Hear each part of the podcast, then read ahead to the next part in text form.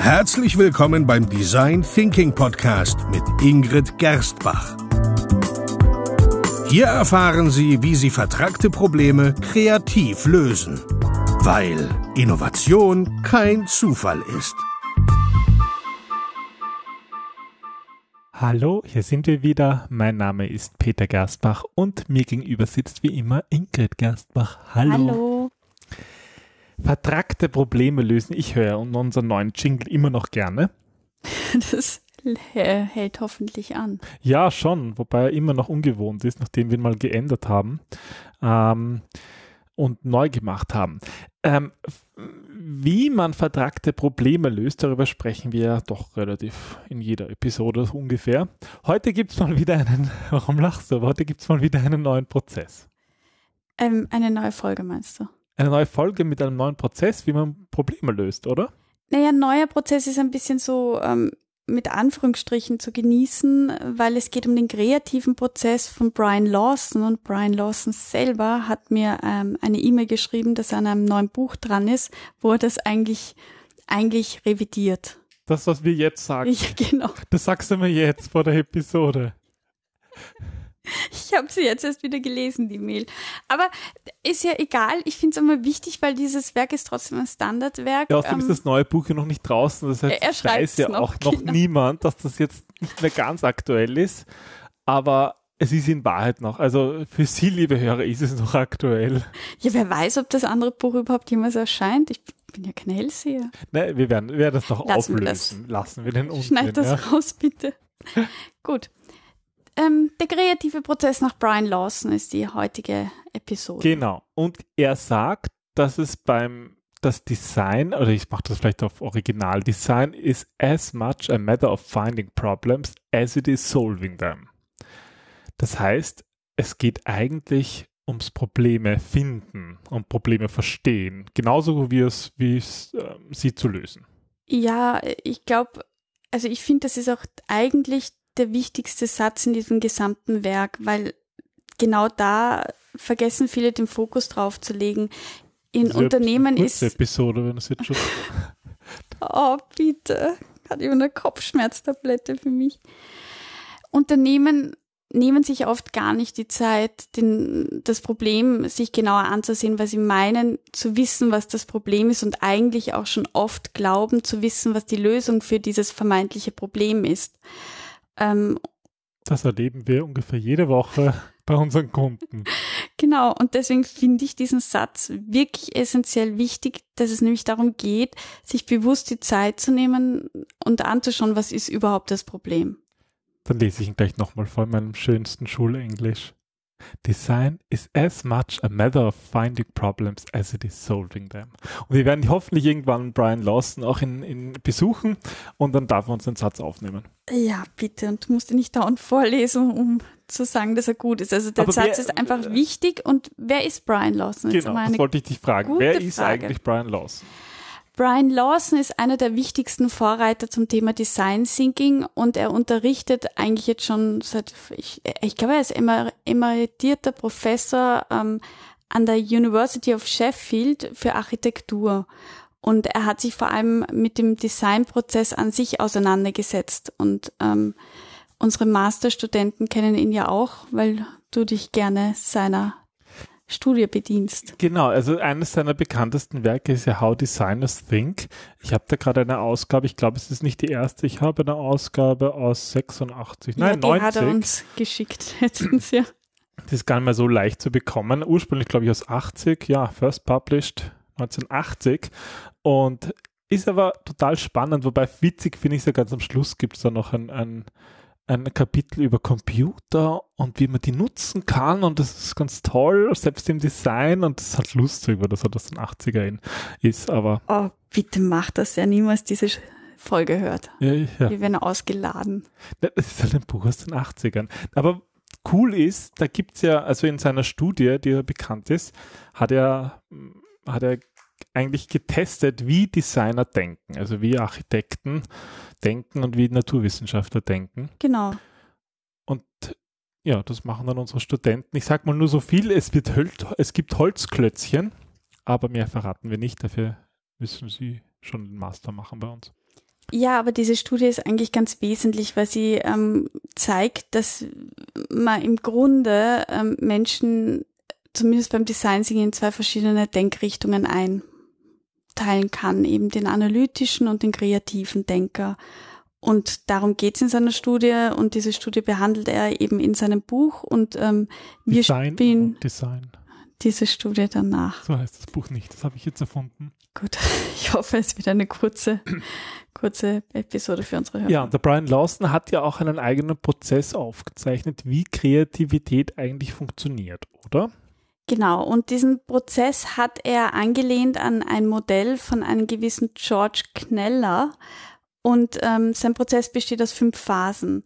Die erste Phase wird bei ihm First Insight genannt und dabei geht es eben um diesen wesentlichsten Schritt, um das Erkennen des Problems, beziehungsweise überhaupt ähm, noch ein Stückchen weiter ansetzen, um die Einsicht, dass es ein Problem gibt, das überhaupt gelöst werden muss. Das finde ich ja spannend, weil ich meine, eigentlich jetzt auch sozusagen in unserer Praxis beginnt ja jedes Problem, das jedes, jeder Auftrag, dass irgendwer ein Problem lösen will oder zumindest etwas erreichen will. Aber ich finde, mir gefällt diese, diese Formulierung, die Einsicht, dass es ein Problem gibt und dass es überhaupt gelöst werden kann. Ja, also ich, wir hatten das ja auch schon in etlichen Episoden, dass ein Berater dann geholt wird, wenn die Hütte brennt, eigentlich wenn, wenn das Dach schon brennt. Und ähm, da geht es darum, dass ein Problem existiert und dieses Problem macht schon Schwierigkeiten, er macht schon andere Probleme, es einfach greift aus. Und es gibt aber viele Probleme, die noch gar nicht solche Auswirkungen haben, dass man sie gar nicht jetzt benennen könnte, aber, aber einfach merkt, dass, dass gewisse Abläufe zum Beispiel nicht mehr funktionieren oder dass gewisse Resultate nicht eintreten, wie sie eigentlich vermeintlich eintreten müssten. Und dabei geht es eben darum, diese, ich nenne es einmal, diese verdeckten Probleme auch sichtbar zu machen. Mhm. Okay, also in diesem ersten Prozessschritt, First Insight, ja, geht es darum, das Problem zu beschreiben. Und äh, beschreibt er darin auch die Schwierigkeiten, die man später sozusagen in diesem Kreativitätsprozess hat, wenn das Problem nicht klar definiert ist, oder? Ja, Lawson meint, dass es notwendig ist, dass man vom konkreten Kontext einfach zurücktreten muss und, und vor allem auch die Ebenen, die dieses Problem tangieren, die überhaupt damit zusammenhängen, auch betrachten muss. Also es reicht nicht, dieses Problem zu extrahieren und das für sich anzusehen, sondern ein, Design Thinking ist ja auch ein systemisches Denken. Das heißt, ähm, du, du befindest dich bei einem Unternehmen, in einem Unternehmen auch immer in verschiedenen Systemen. Und ein Problem existiert ja nie für sich alleine, sondern es tangiert, es beeinflusst auch andere Systeme. Da gibt es ja diesen leicht mittlerweile schon mühsamen Spruch, Thinking outside the box. Ich würde sagen, die meisten ähm, Führungskräfte und Teams sitzen in der Box und merken gar nicht. Ist ja das Problem an der ganzen Sache. Wir merken gar nicht, was ein, dass, dass da eine Box ist. Ja. Uh, ja. Aber gut. Gut, der nächste Schritt ist dann die Preparation. Genau. Und dabei sollte bereits eine Lösung für das vorher definierte Problem gefunden werden. Das ist so quasi die, ähm, ja, der Wunschstatus. Im Grunde geht es dabei auch um eine Art Zielsetzung.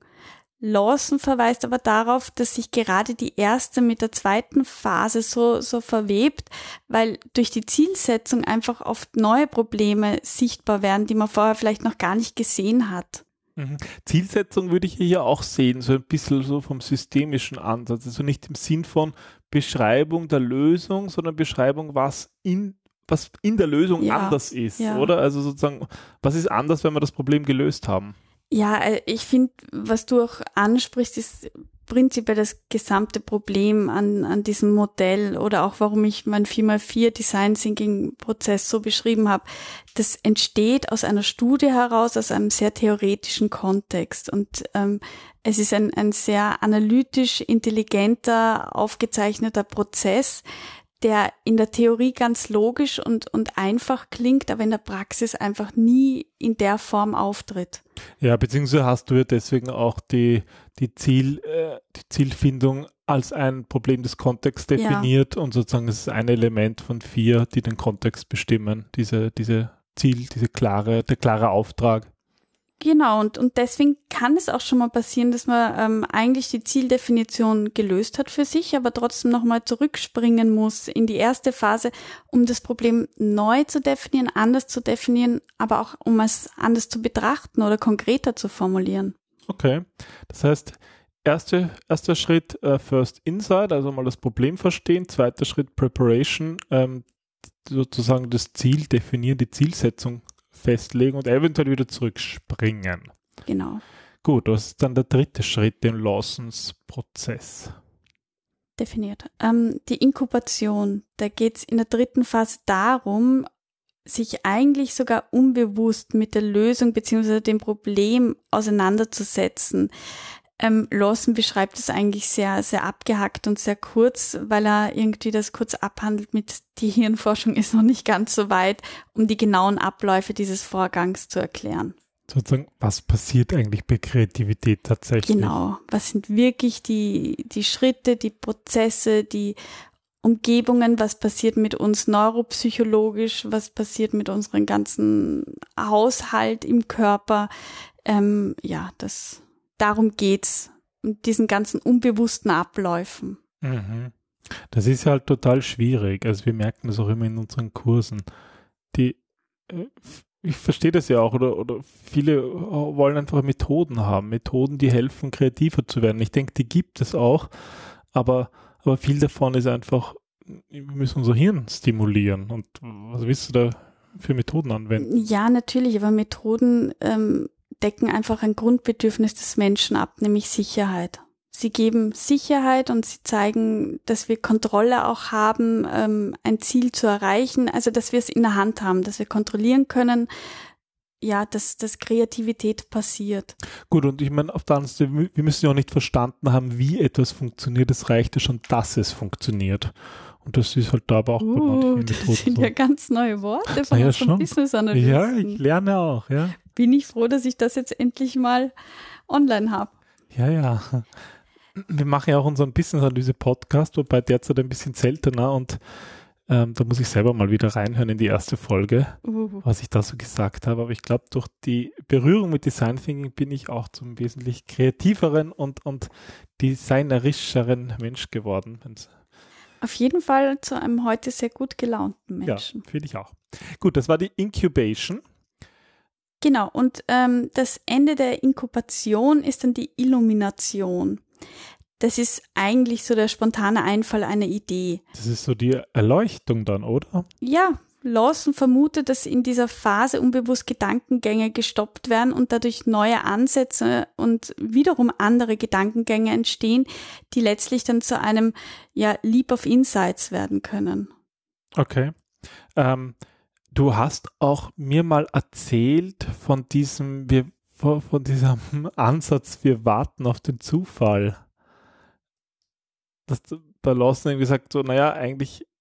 Ja, das ist ähm, ein bisschen, ähm, wie soll ich sagen, bei Lawson ähm, ein, ein Kritikpunkt oder ein, ein ja, also ähm, er ist halt sehr analytisch veranlagt. Also er ist einfach, man muss wirklich bedenken, von welchem Hintergrund er kommt. Also nicht analytisch ist das falsche Wort, aber er ist sehr. Er ist ein Wissenschaftler. Ja, oder? er ist ein Wissenschaftler, genau. Und ähm, da passt irgendwie das auch gar nicht in unser Bild, das Lawson sagt, na, im Grunde musst du da sitzen und warten, bis der große Einfall runtertropft. So. Und das ist im Grunde wie Designer denken. Also, ähm, äh, also ich glaube, es ist einfach in der, in der Praxis schwierig, sowas ins Business zu überführen, weil sag mal, ja, sag mal deinem Team, so, und jetzt machen wir eigentlich nichts und warten halt nur, oder? Ja, äh, das ist auch ein bisschen das, was ich in meinen äh, Vorträgen auch ankreide, falls du dich an das eine Bild daraus erinnern kannst. Ähm, oder an das eine Kann Zitat. Kann jedes erinnern. Ja, er hat es auch designt. Gut, jetzt hätten wir es auch geklärt. Danke, Peter, dass du immer so schön meine Folien machst. Auf jeden Fall, dieses eine Bild für die Leute, die es noch nicht kennen.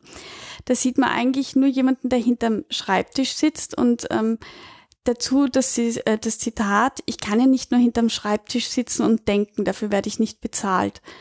Und das ist ein Zitat, was ich wirklich öfters ähm, in meiner Praxis höre. Dieses Denken, dass wir eigentlich nicht fürs Denken bezahlt werden, sondern fürs Tun. Also dass da wirklich Ergebnisse rausschauen müssen. Von sei es jetzt in ja, Tun, irgendwie. Excel-Listen oder PDFs E-Mails oder E-Mails, irgendwas, äh, was haptisch ist, was sichtbar ist.